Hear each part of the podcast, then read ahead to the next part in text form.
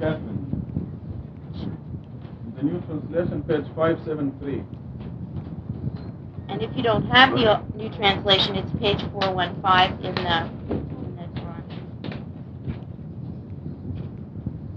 Quran. When God's servant advocated him alone, almost all of them banded together to oppose him. Say, I worship only my Lord. I never set up any idols besides him. Say, I possess no power to harm you nor to guide you. Say, no one can protect me from God, nor can I find any other refuge beside him. I am here to deliver proclamations from God as well as his messages. Those who disobey God and his messenger incur the fire of hell, wherein they abide forever. Once they see what is awaiting them, they will find out who is really weaker in power and fewer in number.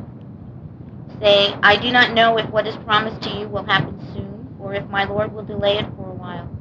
He is the knower of the future. He does not reveal the future to anyone. Only to a messenger that he chooses does he reveal from the past and from the future specific news. This is to ascertain that they have delivered their Lord's messages. He is fully aware of what they have. He has counted the numbers of all things. Verse 19. When God's servant abdicated him alone, almost all of them banded together to oppose him. All of God's servants have said the same thing and say the same thing.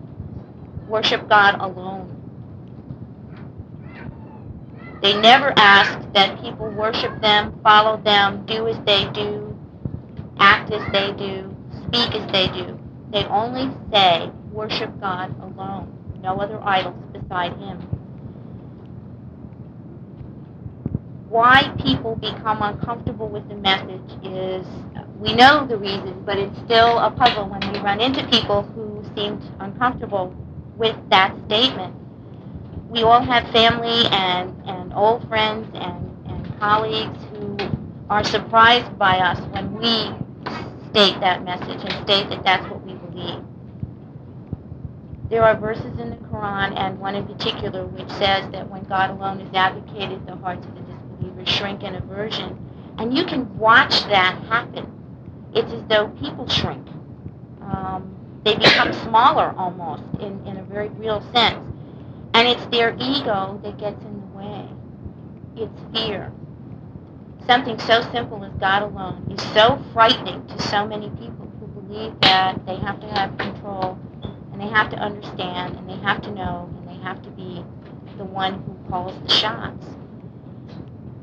In addition to that, if someone like themselves is saying this message, it's an excuse and an easy way to avoid the message for many people again, the ego takes over and will say, why this person? I'm no different than this person, or that person is, is no better than me. I don't have to listen to them. And so the message is rejected. Um, we're fortunate enough, and I mean very fortunate enough, speaking for myself, I have no idea why I was chosen to be here in Tucson. I know how I came, I can relate that story to you.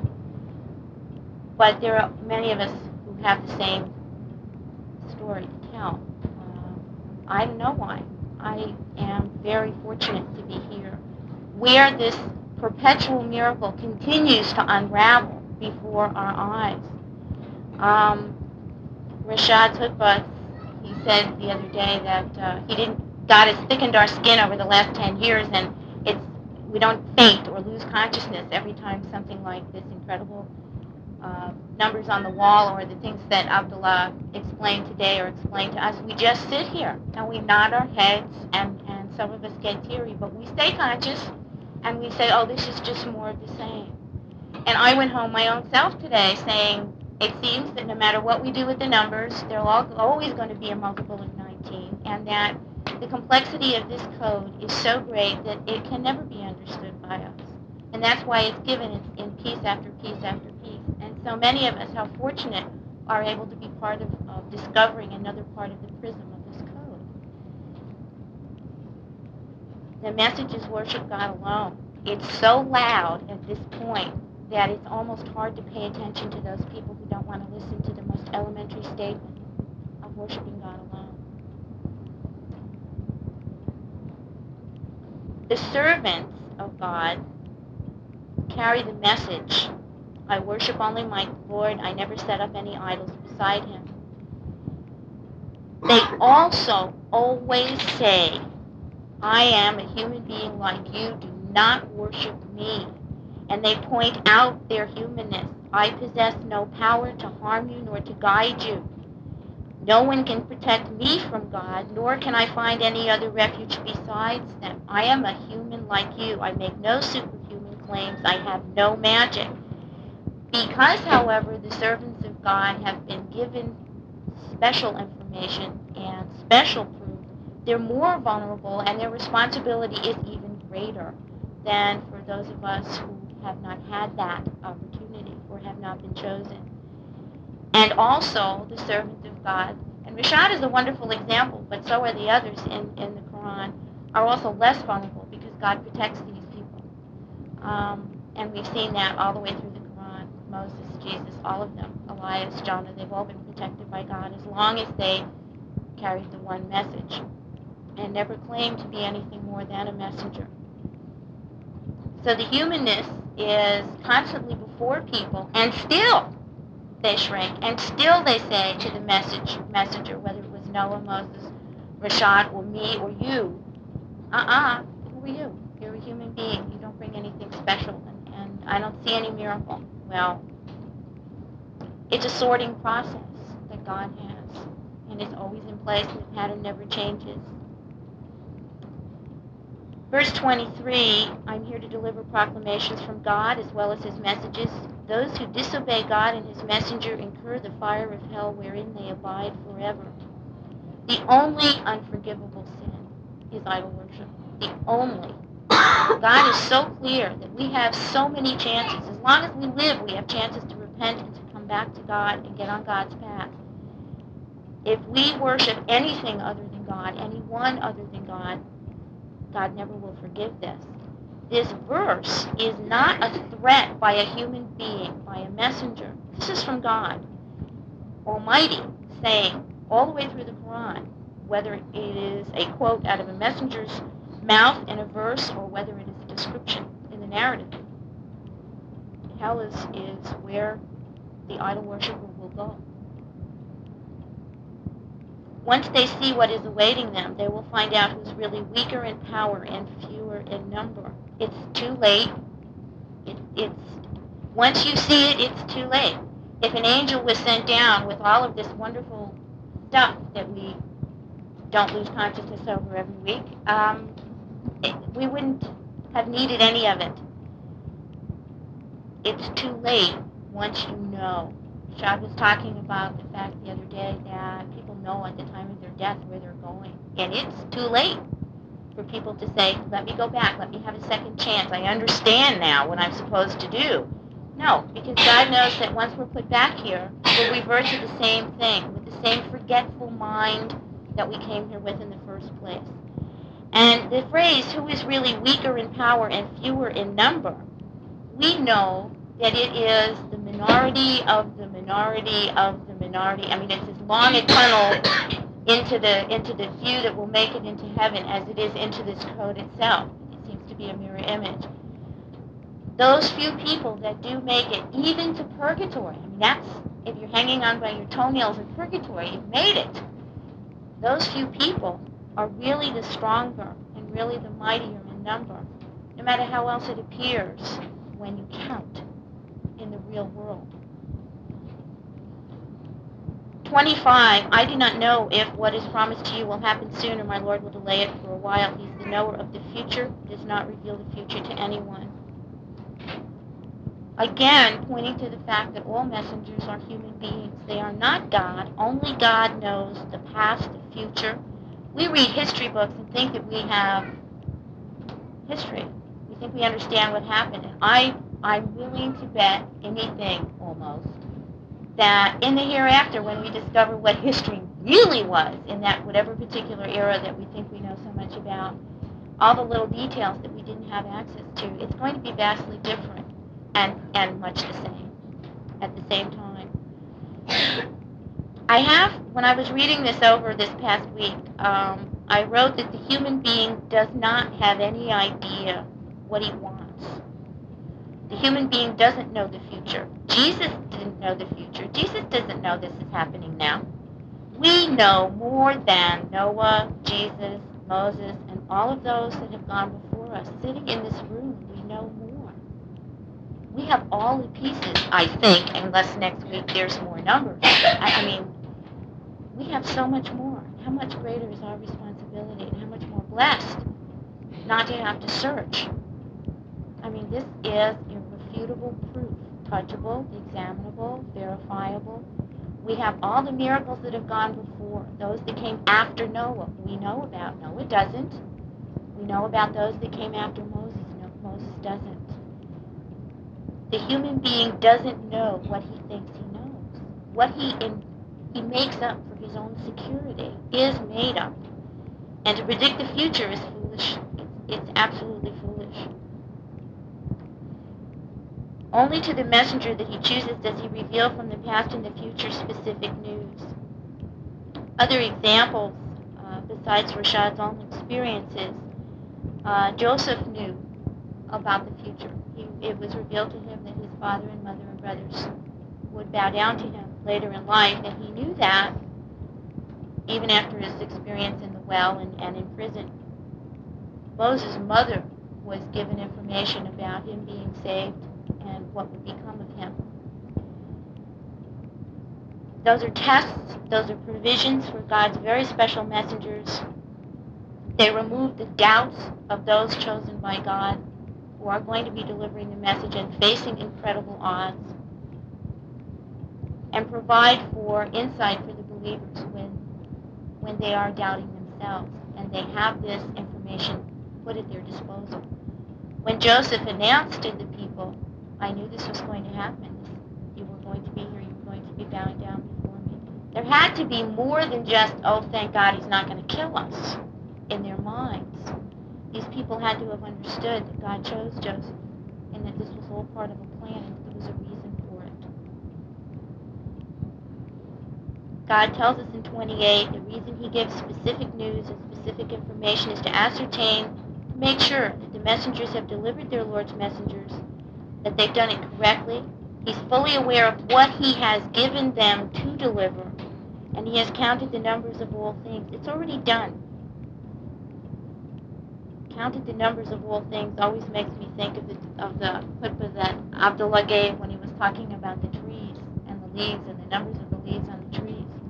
And he got, at least for me, I got very involved in counting the leaves of the one tree that he was describing. And when he got all done with that, it took him a very long time he moved on to just one other tree. It was awesome at that point to even contemplate counting those.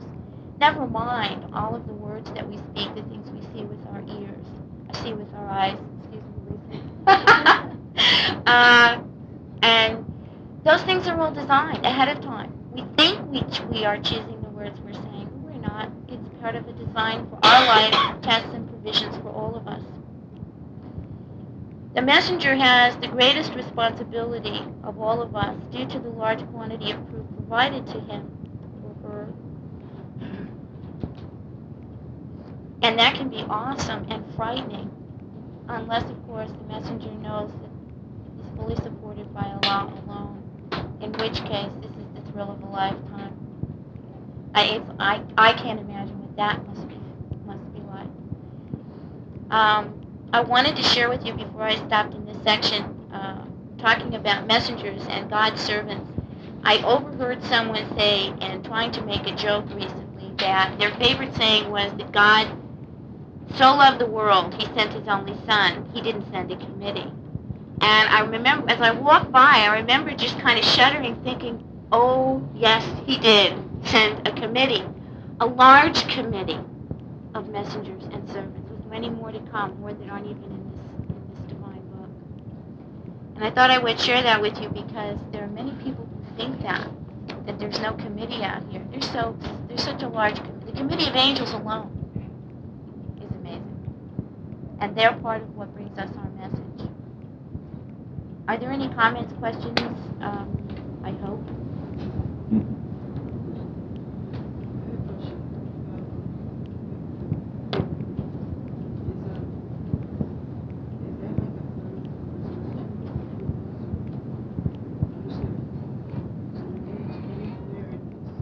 It's different. These pages are from the New Translation. Um, not all of us have them. There weren't enough copies to go around.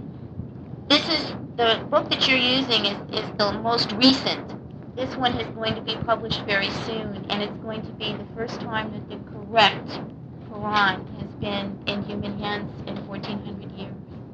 So we're opting to use the, the few pages until the book comes out. You might want to share with someone.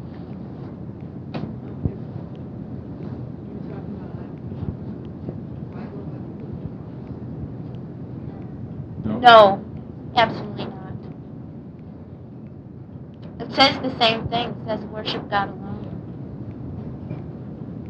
No.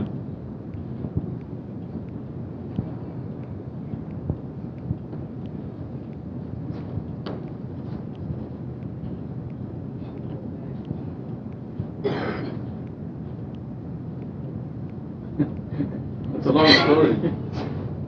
But it comes through as we explain these uh, verses. Why are we here?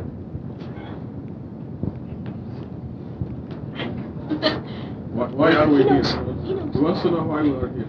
He knows. Right, yay! Are you smart because it's your birthday or you just like that?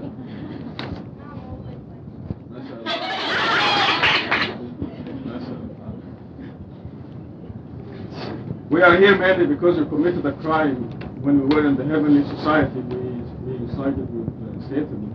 Satan wants to be a God besides God, and uh, we did not uh, oppose that. We did, make, we did not make a good, firm stand with God, absolute authority. So that's why we are here to redeem ourselves and to change our mind and denounce that stand by, by going back to upholding God's absolute authority, by knowing that nobody has any power to do anything except God. This is God's absolute authority. People who think that Muhammad or Jesus or Mary or the saints can do anything are in the same trap. They're committing the same crime and they will go on uh, all the way to hell. They can be redeemed only if they change that and, and uh, worship God alone, like Amir said. This means worship God alone means knowing that God only has power to do anything.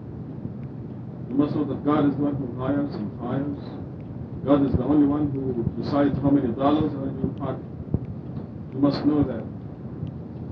You think that uh, your boss is the one who hired you, hired you, or may fire you, or provides for you, then you're, in the same trap. So this that's what we're here for. Uh, I want to go to uh, the verse uh, that says, uh, once they see what is, that's 24, once they see what is awaiting them, they will find out who is really weaker in power and fewer in number. number. Because out of all of Tucson, half a million people, only about 50 people come here to this mosque to worship God alone. So in this city, we appear to be 50 among half a million people. There may be 50 more out there who worship God alone under the name of Christianity or Judaism or nothing. But, but they do believe that God alone possesses all power. So that's a hundred out of half a million. This appears to be a minority. But you see, you're walking around with your, with your body that is visible. They say, this is Kathy Robinson. But they don't see what, what she really looks like, what size she is. We learn from uh, verse Surah 17 that the differences of the hereafter are far greater than here. The difference between Bima and Gatut is four feet. But in the hereafter, the differences are far more greater.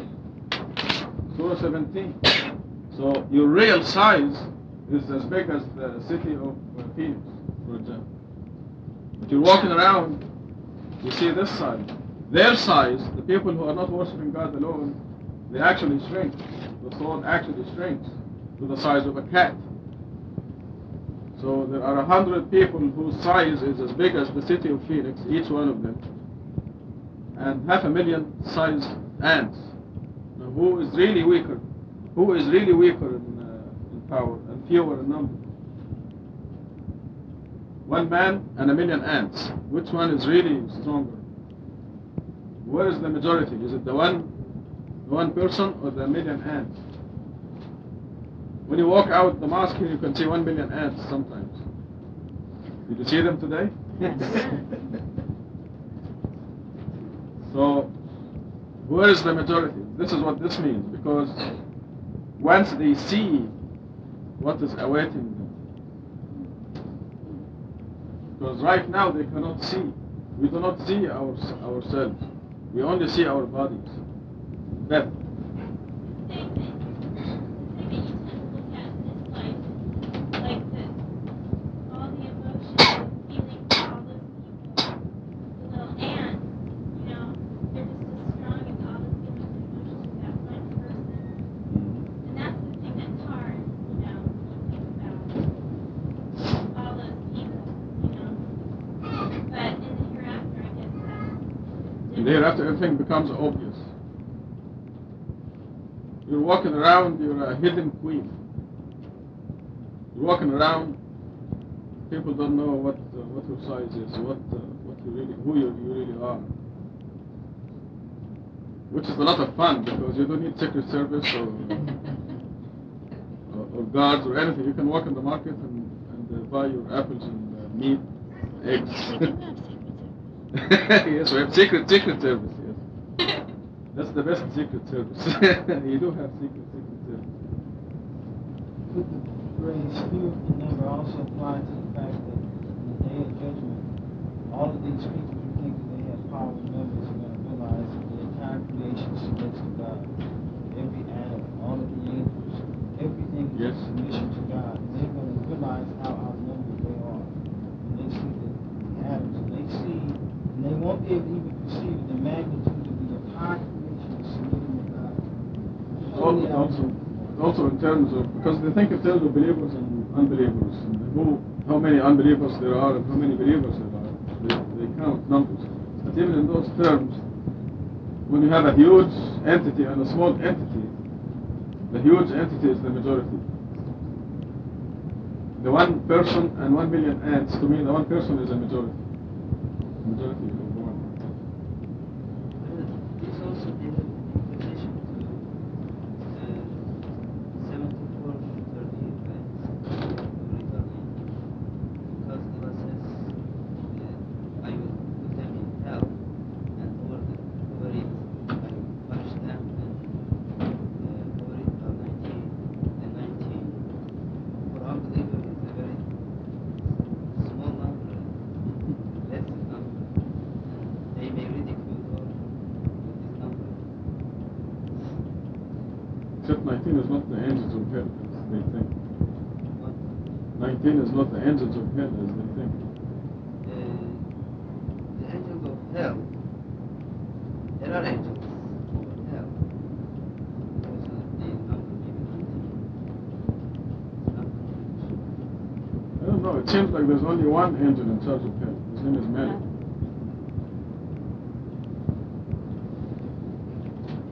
Yes. His name is mentioned the Quran, Malik. Malik maybe head of them.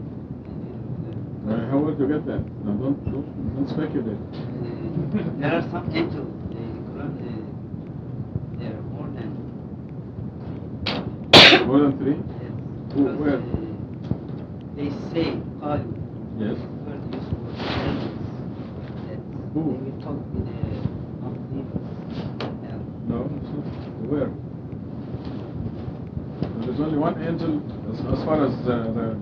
Hell is concerned, only one angel, and his name is Malik.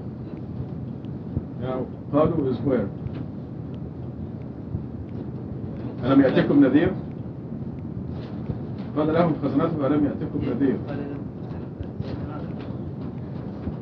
Surah 67. There's one. One angel.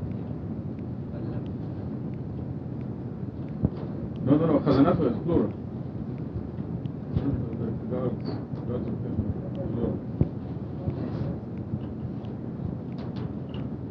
This this is still a mysterious. You know, God hasn't revealed yet exactly the details of uh, how many, how what is the system. Because كلما وما يعلم كلما ألقي فيها فوج سألهم خزنتها لم يأتكم نذير Now, are these angels outside of hell? Or inside, the one who's taking care of hell is, is Malik or is what? Say, oh Malik, let the Lord finish us off. You would say, you're living forever.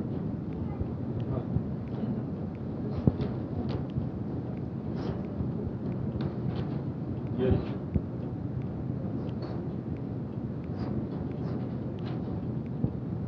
No, but you see, here the, it's not connected with hell. Uh, at the end of yes, at the end of the verse, it says uh, nobody knows You're right. no- Nobody knows what the number is. But that's not. This is a general statement. Also, at the beginning, it says, وَمَا جَعَلْنَا أَصْحَابَ النَّارِ إِلَّا مَلَائِكَةً مِّنْ What is أصحاب النار? ملائكة, angels. What? Who are أصحاب النار? What does أصحاب النار mean? Uh, companions of hell, the gods of hell, the owners of hell, friends of hell. We, we don't know what the expression is. It's still mysterious because there is there is a timing for everything, and obviously God doesn't want us at this time to know exactly what uh, the arrangement is. He appointed 19 angels for hell, and who use their number is a miracle for us. That's possible, but that's not what the Quran says. You can understand this. Huh? For the first time, when you read first time, you can understand this on it. No, but, the, but you see, you have to, we know now, see those numbers in the Quran, we know that every letter in the Quran is accurately placed. Now, it does not say that the guards of hell are 19. Give the general statement. Their number, the number. That's the number that is alayhim. The number that is on it. Yes on, on, on. On, on what? On uh, Saqar. Right. Saqar is a punishment. yeah, right. Yes. Is it hell? We don't know. Is it could be here? But uh, Ashab al-Nar, uh, sec- uh, uh, The next verse. Next verse, uh, it explains this will be hell now. No, it doesn't. There's no connection at all. It gives us a certain statement. He said, we made, uh, say, I will use the Arabic expression, Ashab al-Nar, the companions of hell, angels. So it's a, it's a general statement. It does not say the 19 angels. It does not say that. عليه تسعة عشر. It say only the 19. Uh, It doesn't say 19 what?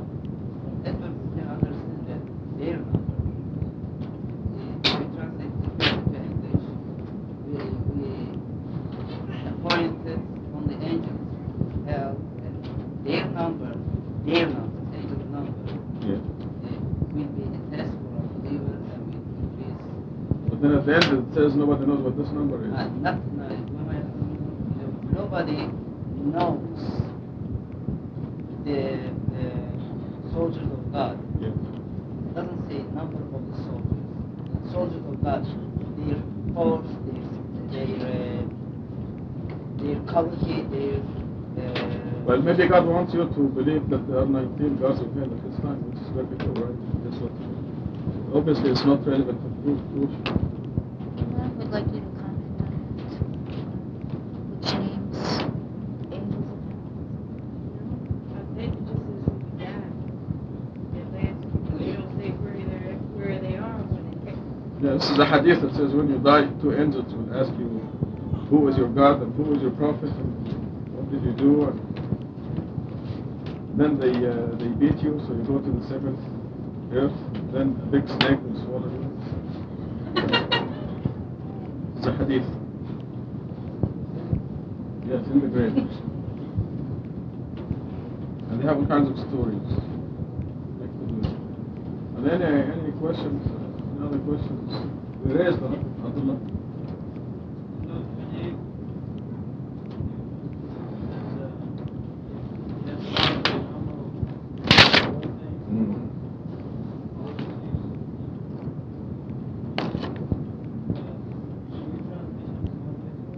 Yes. New translation is counted the numbers of Also, mm-hmm. Everything is based on mathematics. also, ayah 27, um, only to a messenger that he chooses, as opposed to in the book, um, only the messengers that he chooses.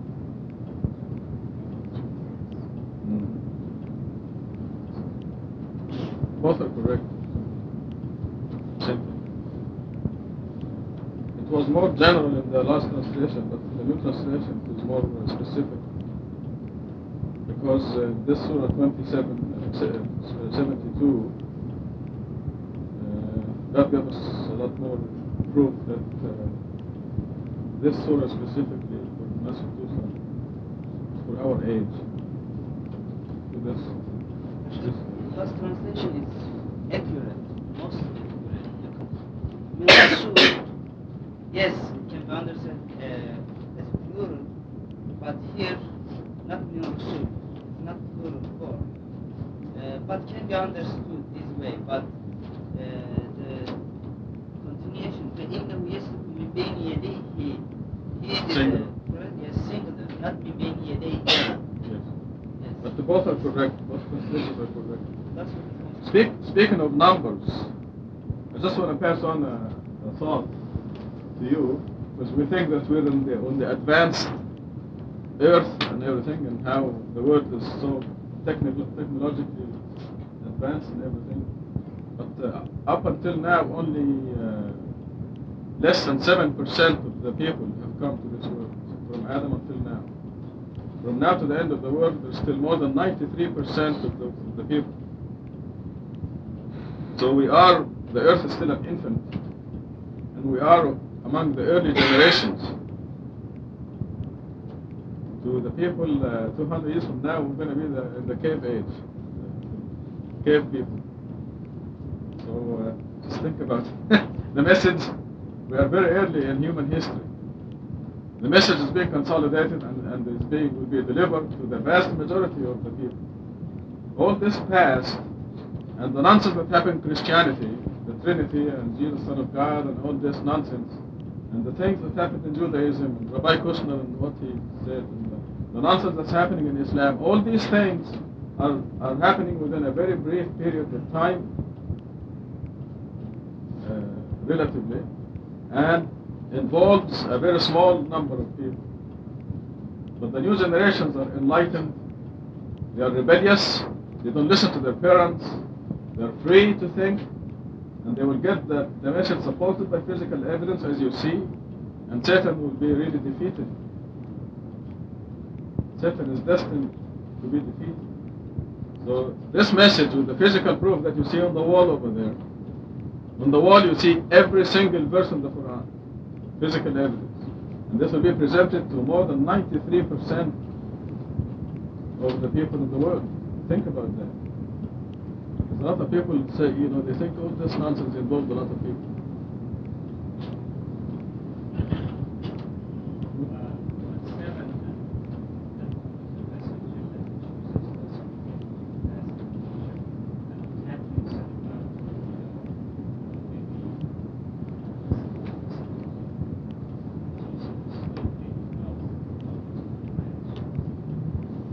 I'm sorry I missed that.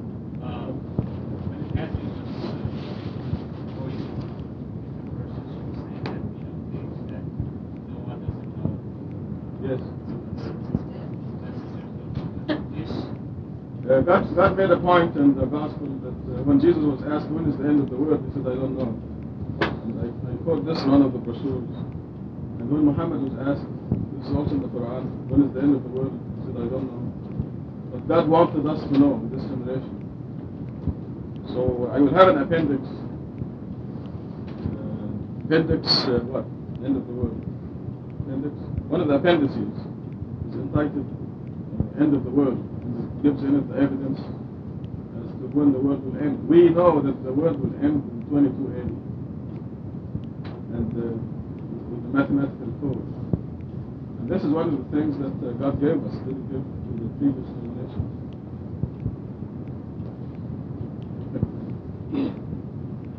Pardon? Yes.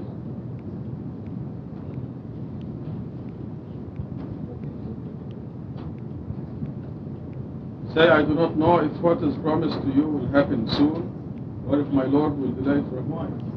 This is to tell the disbelievers that you're going to be uh, punished. I don't know when. It's for the disbelievers.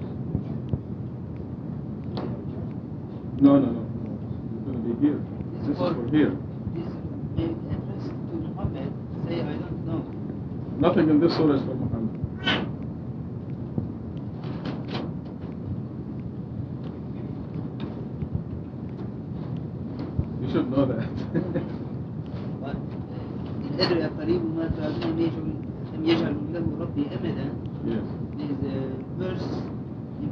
that person who addressed by this verse will not know the time of the end of the world. It's nothing to do with the end of the world. It has to do with here. It has to do with this world. There is there is nothing in this surah that uh, applies to Muhammad. If you uh, if you look at the footnote here, you add the uh, gematrical value of Rashad plus the gematrical value of Khalifa plus the surah number plus the verses 28 of them you have a multiple of 19. And also this surah has the maximum number of rashida in four of them. And uh, this is not my personal opinion. If it is my personal opinion, I'd be wrong. But it is not my personal opinion.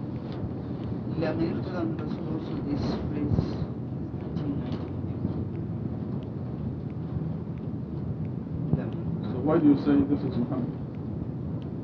You're the one who discovered that. Rasul. yes, I know. See, only to a messenger that he chooses. In Arabic, it's illa مَنْ اُبْتَرَى Rasul. If you calculate the gematrical value of this phrase, it's 1919. And Edip Yuksel is the one who discovered that. And uh, there is a whole bunch of uh, mathematical proof that is. Uh, I'm afraid to be embarrassed because I'm afraid to be embarrassed. I've been through an experience with I can't afford to be embarrassed or ashamed or shy or modest. It's not modesty if you're a civil engineer to say I'm a civil engineer.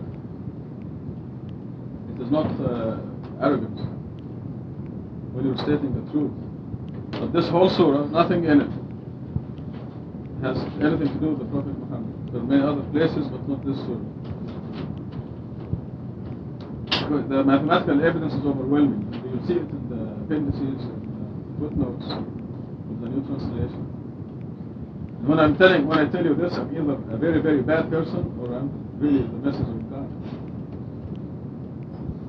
Because nobody will, will fabricate lies against God, attribute them to God in this flagrant manner unless he's really, really a disbeliever who doesn't think he will face God one day in the day of judgment. So, uh, take your pick. there are only two extremes here. Either a very bad person will claim to be receiving information from God, or, or a true messenger of God. And we can judge by uh, our circumstances. So God gave us the uh, mind to distinguish. Are there any questions on this uh, that are not so embarrassing? Go ahead. What you said, if somebody doesn't know the prospect uh, even the fact that this was God was telling people to say, and how somebody who is aware Well, that person will not know anything. It's, it's a prerequisite that the person knows what the mathematical code is. The person who doesn't know the code will not understand anything. Will be like a person who was born 100 years ago. So the mathematical code is a requirement to understand a lot of things. why God would tell Muhammad to say No, it doesn't tell Muhammad. So it won't. It's, the lots, lots of codes are not uh, for Muhammad. Lots of codes are for you. قل هو الله أحد it's for you. قل أعوذ برب الناس is it's for you. In fact, the vast majority of qul is not for Muhammad.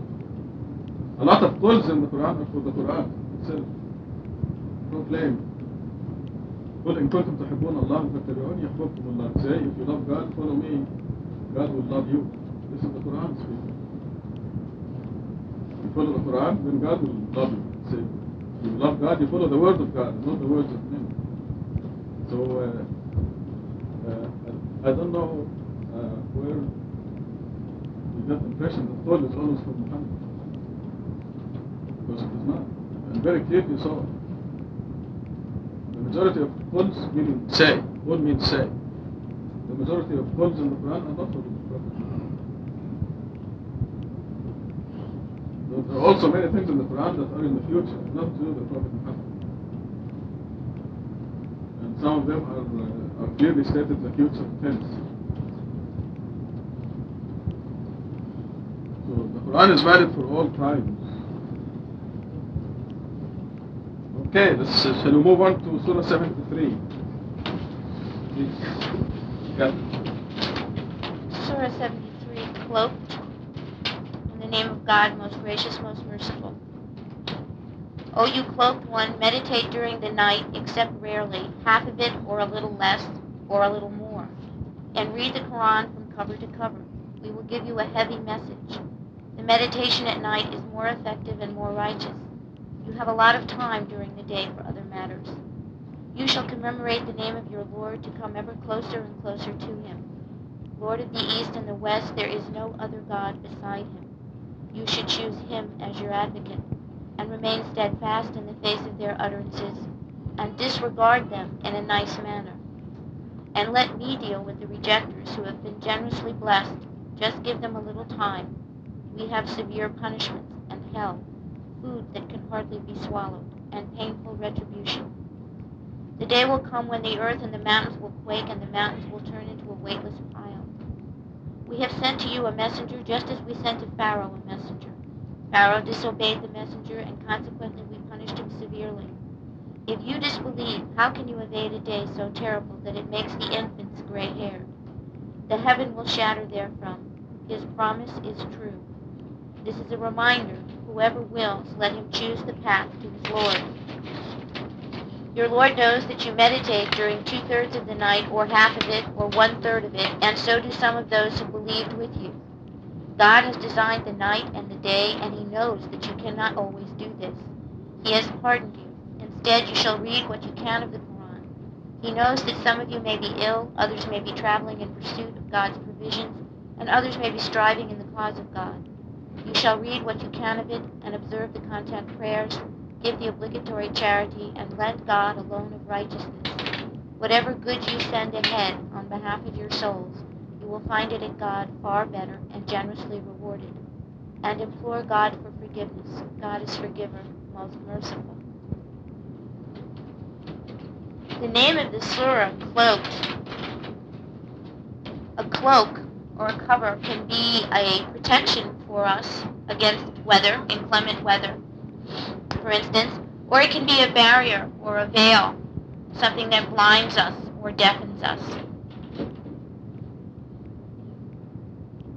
Um, and keeping that in mind, looking at verses 1 through 7, the night was designed for our rest.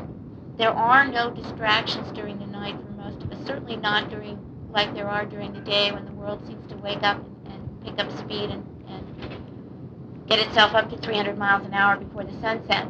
Uh, this is a special time with Allah for us. Uh, it is a time when we, our own bodies and our own minds are winding down, and there's a space and a peace about our our lives. children who talk with each other. Separate them from each it's other. just, she was reading. She's just reading Oh. aloud. Separate from her book. Yeah. Take the book away.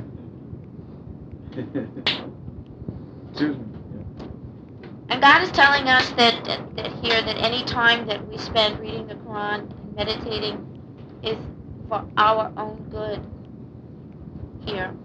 God doesn't need for us to do this. God is in no need at all. And He's giving us an opportunity, guiding us to take advantage of an opportunity during our busy days in our lives to spend time with Him. In verse 8, the reason for for the guide, the hint, the provision of day for work and night for rest, for example, is God consciousness is at 24 hour, at 24 hours a day is our goal. Commemorating the name of our, our God 24 hours a day, every minute, so that every cell in our body, every thought in our mind is preceded by Allah. Alhamdulillah. Subhanallah. Every chance we get. Out loud, no matter where we are. What I have found to be amazing about that is uh, when that became a habit of mine, and I'm not quite sure when that was. Sometimes someone will ask me what I'm saying, but I can't tell you how rare that is. Very few people ask me what it is I'm saying. Very few people are interested.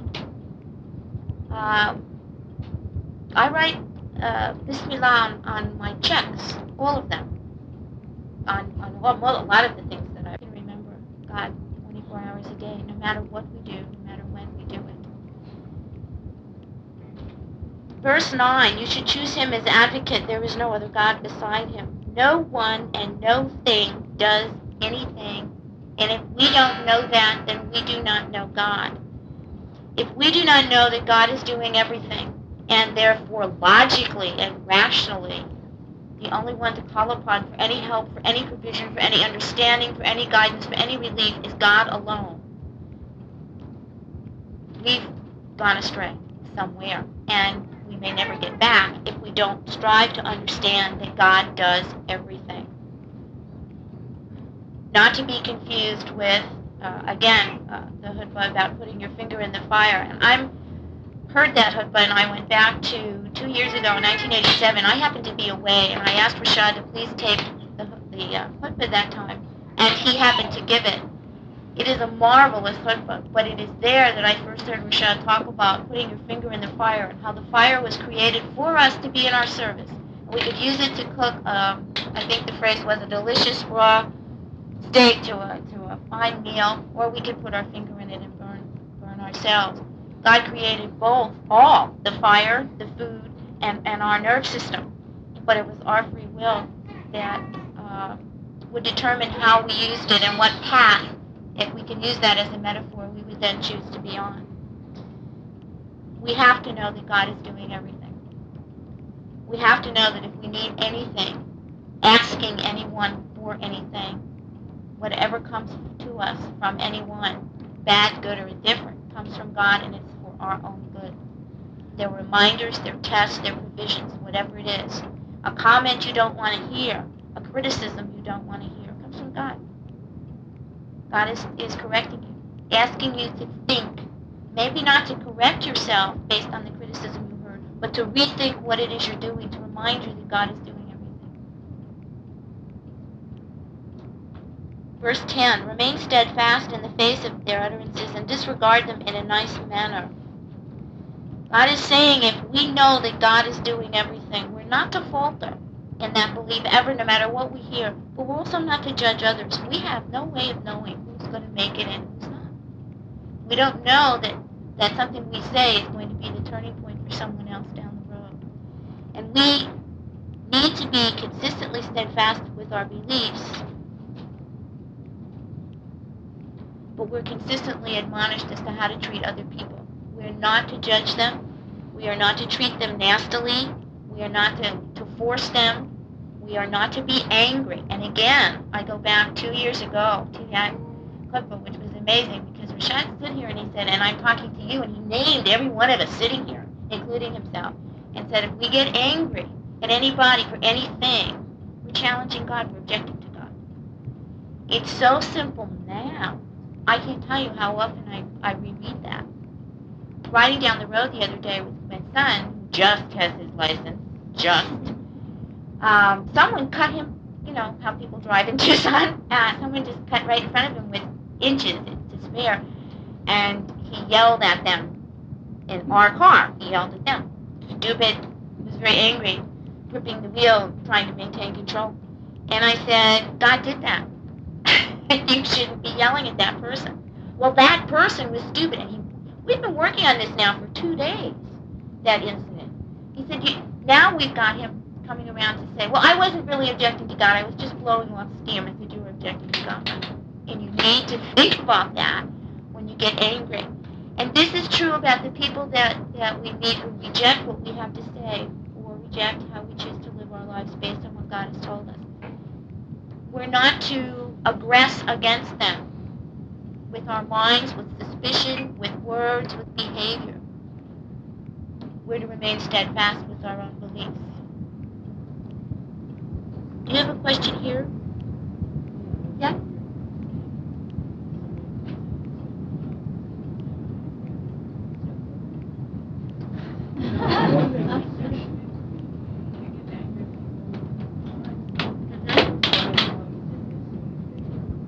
They said to your family or something, you're not supposed to why did they hit you on?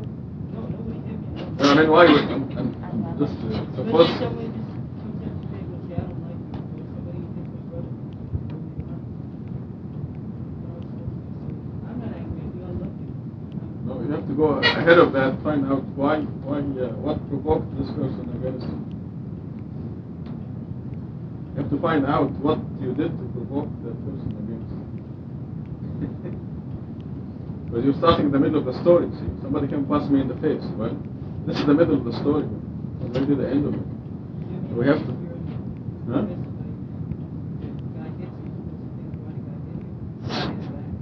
But you see, the fist fight resulted from something. What is it?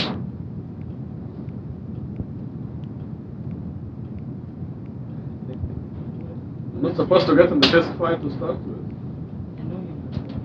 Yeah.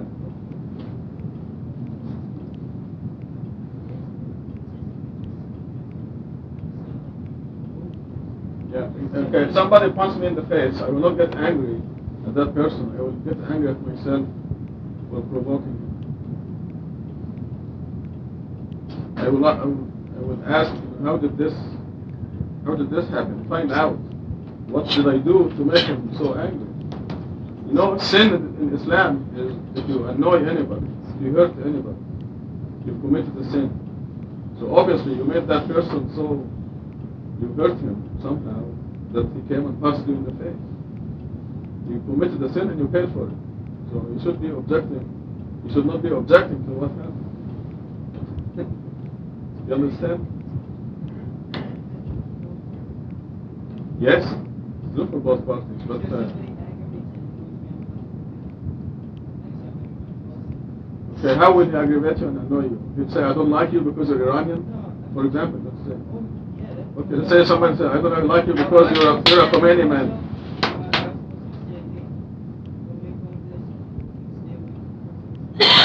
Or if somebody says, I don't like you because you're a Khomeini man, then you know that he's a stupid person.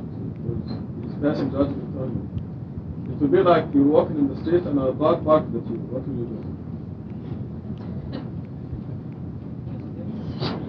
no, it isn't. It's, it's, you just uh, don't pay attention to that person. It's, uh, you don't get into a fight because of that. But you also mentioned aggression against your family and protection of, of yourself and your family. That, Yeah. That's a different issue. You have the right, and God tells us we do, to protect ourselves and our families. We do not have the right to aggress first. We have the right to protect ourselves. Yeah, Surah 42 says you stand up for your rights.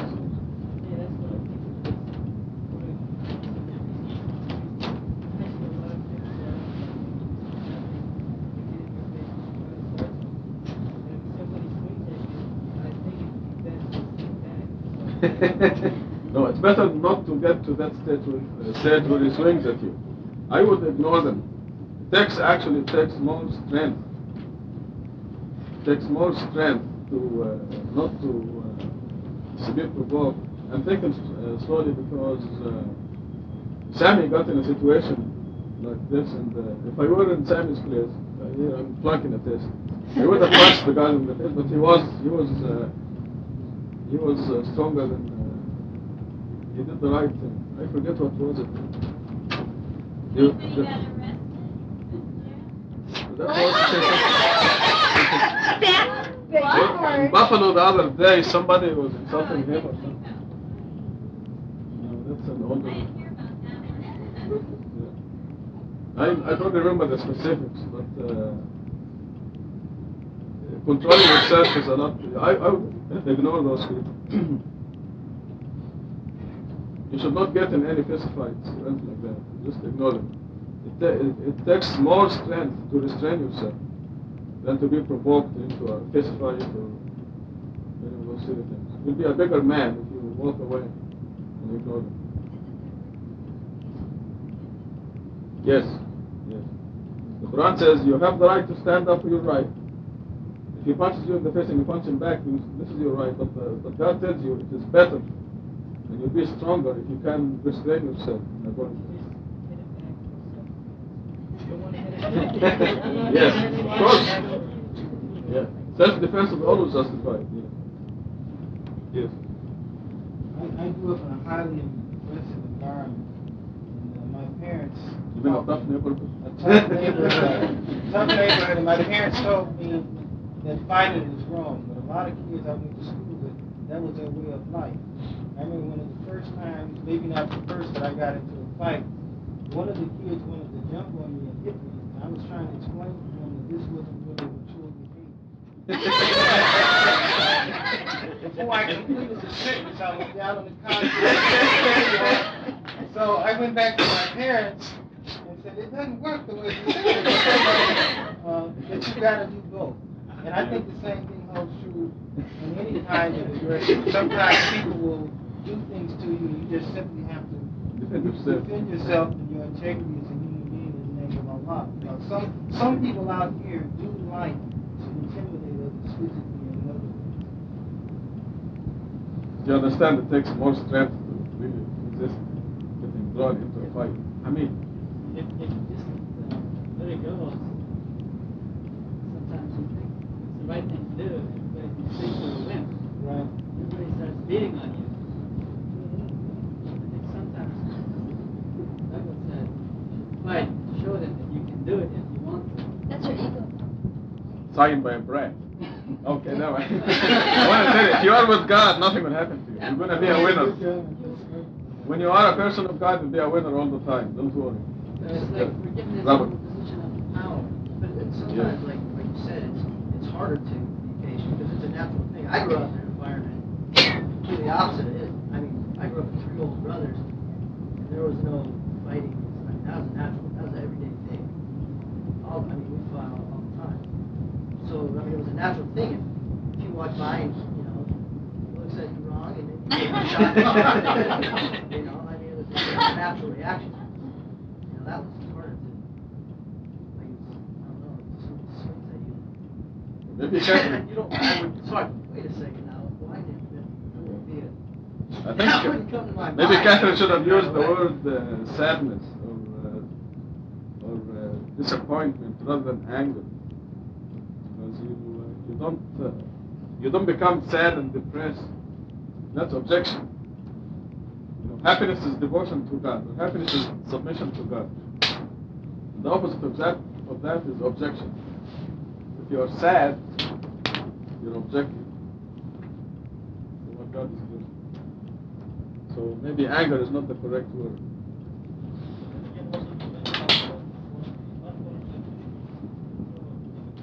Yes, exactly. Yes. Kazimin al suppressors of anger. One of the characteristics of a believer is suppressor of anger. It's thus you understand life. When you read the Quran and you read God's message, you understand what life is all about, and you know that it is not worth it to uh, get in a fist fight or be angry because of what somebody said, especially that uh, if it is something stupid.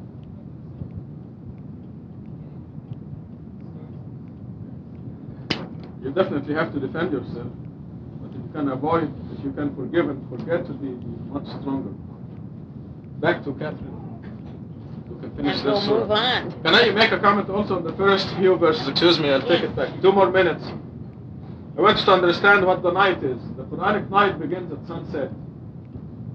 So when it says meditate during the night, except really half of it or a little less, you're commemorating God when you pray the sunset, when you pray the night, when you uh, mention the name of God before you sleep, when you get up for the dawn prayer, you already covered half the night right there.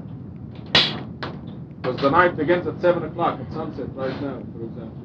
You pray the night at uh, 9 o'clock, you get up at uh, 4 o'clock or 5 o'clock for the dawn prayer, 5 o'clock. So from 9 to 5, you already covered a good portion of the night. The Quranic night, the Torah night, and the, all the scriptures, night begins at sunset. And uh, the day begins at sunrise. So it's roughly 12 hours of the night. What this is telling you is you must never, you must never uh, miss the dawn prayer, the Fajr prayer. I'm always surprised when I visit many places and find that half the people, or more than half, are not doing the dawn prayer. You're not being fair to yourself. You see, we were swept in the crowd when we were in the heavenly society. You don't want to be swept in the crowd again here. You don't want to repeat the same mistake. The people are so oblivious to God that uh, when we do a little bit, we think we're doing a lot. Because compared to them, if you do one prayer a day, you're doing a lot. But don't be swept in the crowd and don't measure uh, what you're doing by what uh, what is happening in the world. Because the world is just totally oblivious to God, and this makes you think that you've uh, stepped up and you're doing a lot. That will be my khutbah next week. That don't be swept in the crowd, inshallah. Next week, inshallah. yes.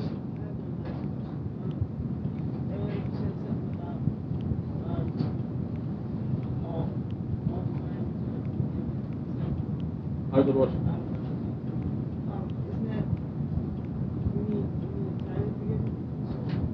Yes, anything is forgivable. Murder is forgivable.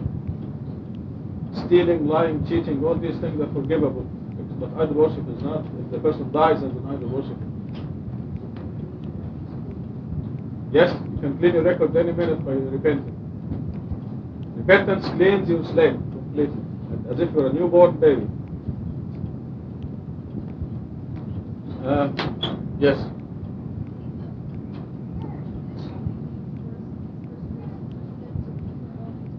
No, to you, to Master Schultz. Yeah? Again, that's a famous mistake, yes, but it is really, uh, oh, you, Master Schultz, meditate during the night except when you're when you're covered up with your blanket, you're, you're cloaked.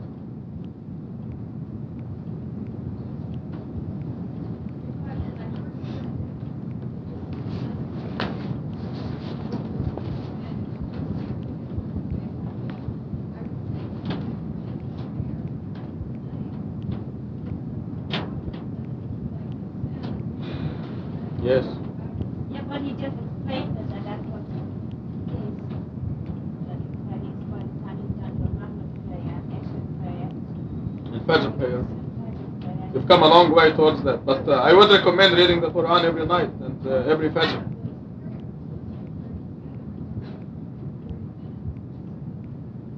No, no, but you're covering you're covering that period. You see, the prayer is not just the time that you're doing the prayer. The times of anticipation is, is also a commemoration of God. You look at the clock and you say, I'm going to pray the night in 10 minutes.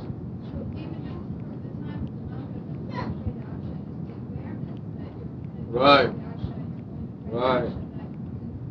Absolutely, yes, yes. Yes. Just this is why the five prayers are so important. Because it's not just a few minutes. It's not just a few minutes that uh, you do. Okay, back to verse 20. Catherine. Verse Oh, 20? excuse me. Go ahead. Whatever you are. Go verse 20? Verse 11. Let me deal with the rejectors who've been generously blessed. Just give them a little time. We have severe punishments in hell, food that can hardly be swallowed. It's, um, give them enough rope and they'll hang themselves, is what comes to mind. They will either pass or the rejectors will either pass or fail the test that God gives them, knowing that God gives them as many chances to pass as He gives every other person. God knows who will pass and who will not. He is the perfect designer. We need to worry for our own selves. And this is related to the verse verse 10 and how to treat other people. Let God take care of those who reject the message. On 14, the day will come when the earth and the mountains will quake and the mountains will turn into a weightless pile. There are other mentions on descriptions of the day of resurrect, of the day of judgment, when the earth will uh, change its appearance. The earth and mountains are considered perceived by our senses to be the most solid of all things. And so this is a really good metaphor if one thinks about just the one sentence that God is telling us what's going to happen. The inside of the earth is molten lava. There's nothing solid at all about it. Um, recently I've had uh, an illness too, which has made the solid earth, the solid world that we touch, smell, feel each day of our lives, it's distorted that and and erased the illusion of this world. And it's been quite an interesting experience because you feel free floating.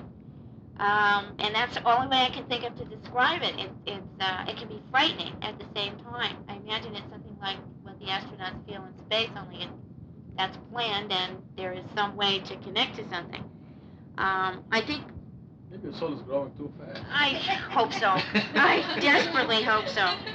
In any case, it, not so you'd notice. Um, in any case, this is a really good metaphor for um, what will happen. Those and for the for the reminder that this earth is an illusion, this life is temporary play, and it's all set up just because God is so merciful as to give us another chance when we blew it the first time, and we did blow it the first time. There was no maybe about it.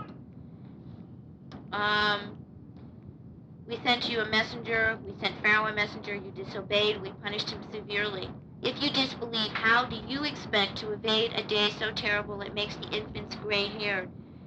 I don't know the name of the illness, but there is a uh, a rare illness, and I think Rabbi Kushner's son had this illness. I just don't know the medical name for it, where children age, infants age and die of old age when they are still young children.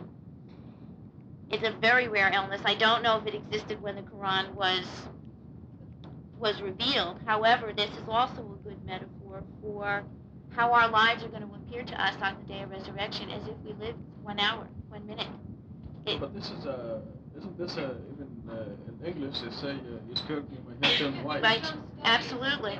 Yes. that happens. What happened? Did your hair?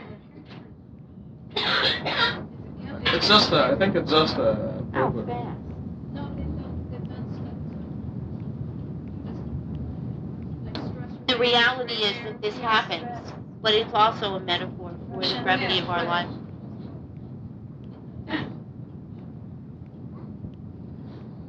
The heaven will shatter therefrom his promise is true. The guarantee, it's always there, it's built in. This is a reminder, whoever wills, let him choose the path to his Lord. The human being has complete freedom. This is the human affliction, and it's the human blessing and the hope of redemption. If we choose Allah alone, God will be with us always. If we don't, and the tendency of the human being is not to, tendency is to worship ourselves. That's the last bastion. When we think we've dealt with money, children, wealth, status, power, fame, we get back to ourselves. Um, so it's a constant balancing act. If you choose Allah alone, as narrow as the path may seem, you won't fall from it. And again, I remember uh, someone saying to me, "Fool me once, shame on shame on you. Fool me twice, shame on me. This is my second time around, and it will be shame on me if I don't get it right this time." Um, verse twenty. Your Lord knows that you meditate two thirds of the night or half of it.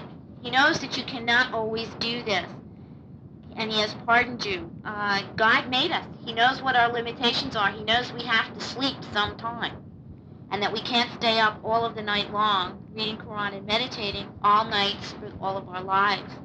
And so mercifully provides for us and says, "You shall read what you can," and allows for illness and allows for traveling and allows for the vicissitudes of this life, constantly reminding us that we need to be cognizant of God 24 hours a day.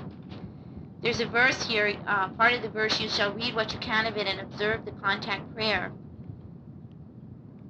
The way the contact prayer is spoken of in, in Quran uh, is, it's spoken of as though everyone who reads knows of it because everyone does. By the time the Quran was, was revealed, Salat was a common practice, albeit wrong, a common practice. Um, and this is why we don't find a description of Salat in by detail in Quran. Um, give the obligatory charity and lend God a loan of righteousness. Whatever goods you send ahead on behalf of your souls, you will find it in God far better and generously rewarded. This is the PRA that Rashad talked about. uh, and it's a wonderful, uh, reality based, simple way to understand what it is we do post retirement accounts. We get 10 for 1 here, folks. Guaranteed. 10 for 1. We don't have to do much for that. A, a, a loan of righteousness, God alone. And our souls do grow and they do expand. And we even have no idea how big they are. When Rashad gives us numbers like $10 parking tickets because you don't say Bismillah the first thing in the morning, that's real. That's that's not a joke. I mean, we laugh because it relates to all of us, and we've all been caught one way or the other. But it's it's the truth. Um, so I, again, 24-hour God consciousness being the goal, and righteousness and living according to the Quran's instructions. God willing, we won't have too many parking tickets. Um, God implore God for forgiveness. God is forgiver and most merciful. Every day, five times a day, we say that God hears those who call upon Him. There's no condition in that statement. There is no condition. If you call upon Him when you're wearing a blue dress and it's five minutes after noon, there's no condition. God hears those who call upon Him alone.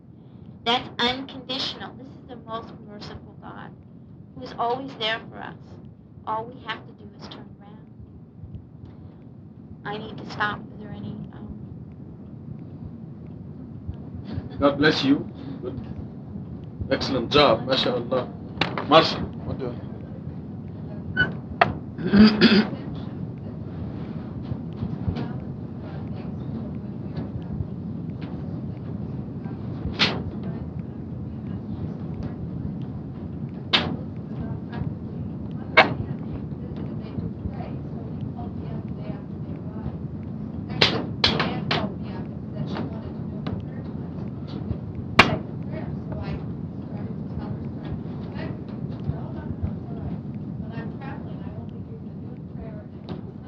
And of all times when you're on vacation, you have nothing else to do of all and to construe that verse Right. into, you know, when I'm traveling on vacation, I only have to say two. It's just, My soul doesn't eat. yeah. I mean, they just, the, the point about interest is that it's condition. Eh, This has to do with missing the Fajr prayer once in a long while. God says you cannot do it all the time. Maybe once a month you'll miss Fajr. But really, this is a minimum, the five prayers, including the dawn prayer. It is very important for you to do the dawn prayer. You must set the alarm and, and get up. Right now, you must do it before 5.15 in the morning. There are many dropouts because the day gets longer and longer, and you don't want to be a dropout. Hmm? 5.15, before 5.15.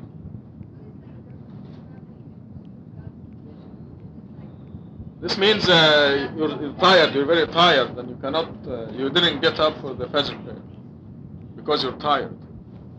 You're doing extra effort. Yes, you're traveling or uh, your time is mixed up. You travel from New York, uh, you leave there at uh, 12 midnight, and you come here, and the dawn is uh, 2 o'clock New York time. So that's two hours of sleep. Most, most probably you will miss Fajr on that day.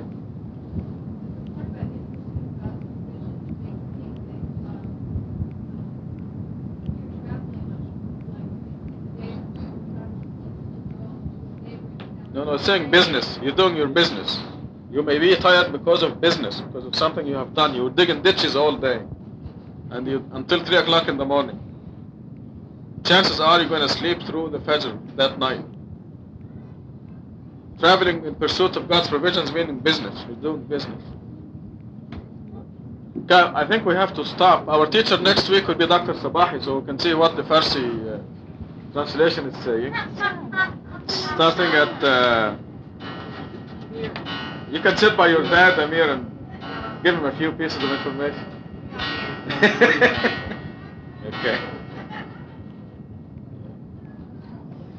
Dr. Sabahi will take uh, Surah 74, 75, 76. So keep your, uh, your, your new translation, don't forget it. We have to read uh, a lot of Al-Fatiha for birthdays today. Lydia, Annie, Douglas. Who's the fourth one? Lydia. Huh? Amir. See, I forgot Amir. How can I forget Amir? And Amir is the most important person in this room. We have to. Why? You you tell us why. How can I forget Amir? Okay. Amir and Hani and Douglas and Lydia, we're gonna recite Al-Fatiha to give him a great year coming up and a greater year every year after that. It is a characteristic of the believers that things only get better. Things get better for the believers. Every day is better than the previous one. Also, when I recite Al-Fatiha, Mahvash may be going to Iran soon, and we wish her uh, success. And uh, uh, have her, God will give her a good trip, inshallah. God never turns us down when we read Al-Fatiha. And Catherine mentioned the illness that makes her uh, high it's true. So we want to uh, plead with God, say, and worship you alone and ask Him to make her healthy. And each one of you, your dearest wish, we want you to uh, ask God for it also. God loves it when you pray to Him. And before we read Al-Fatih, I want to remind you that I just finished the appendix entitled Virginity. And it begins by saying the sons and daughters of the believers are taught pers- persistently and for their own happiness that they must keep themselves for their spouses, the people who will be married to them. So I'm urging all the parents to take a copy of that. It's only one page. Take it and show it to your children. Because it may be an embarrassing subject to you, but it is a very important subject. And it is never too early, never too late. So ask for that page and uh, take it and read it with your children. All all Al-Fatiha that we requested, we're going to turn to God and recite Al-Fatiha. بسم الله الرحمن الرحيم الحمد لله رب العالمين الرحمن الرحيم مالك يوم الدين إياك نعبد وإياك نستعين اهدنا الصراط المستقيم صراط الذين أنعمت عليهم غير المغضوب عليهم ولا الضالين Before we close, I want to remind you of just a couple of verses in Surah 54 that says God is the one who makes you happy, control your happiness or miserable. God doesn't make you miserable. We make ourselves miserable. But God controls our happiness and our misery. In Arabic, وأنه هو أضحك وأبكى. He makes you laugh or cry. وأنه هو أغنى وأقنى. He's the one who controls your wealth. He's the one who makes you rich or poor. So you remember that. God is the one who controls your happiness and joy. And God is the one who controls your wealth. Uh, which means if you follow God's law, you're guaranteed perfect life, perfect happiness. Congratulations. God bless you.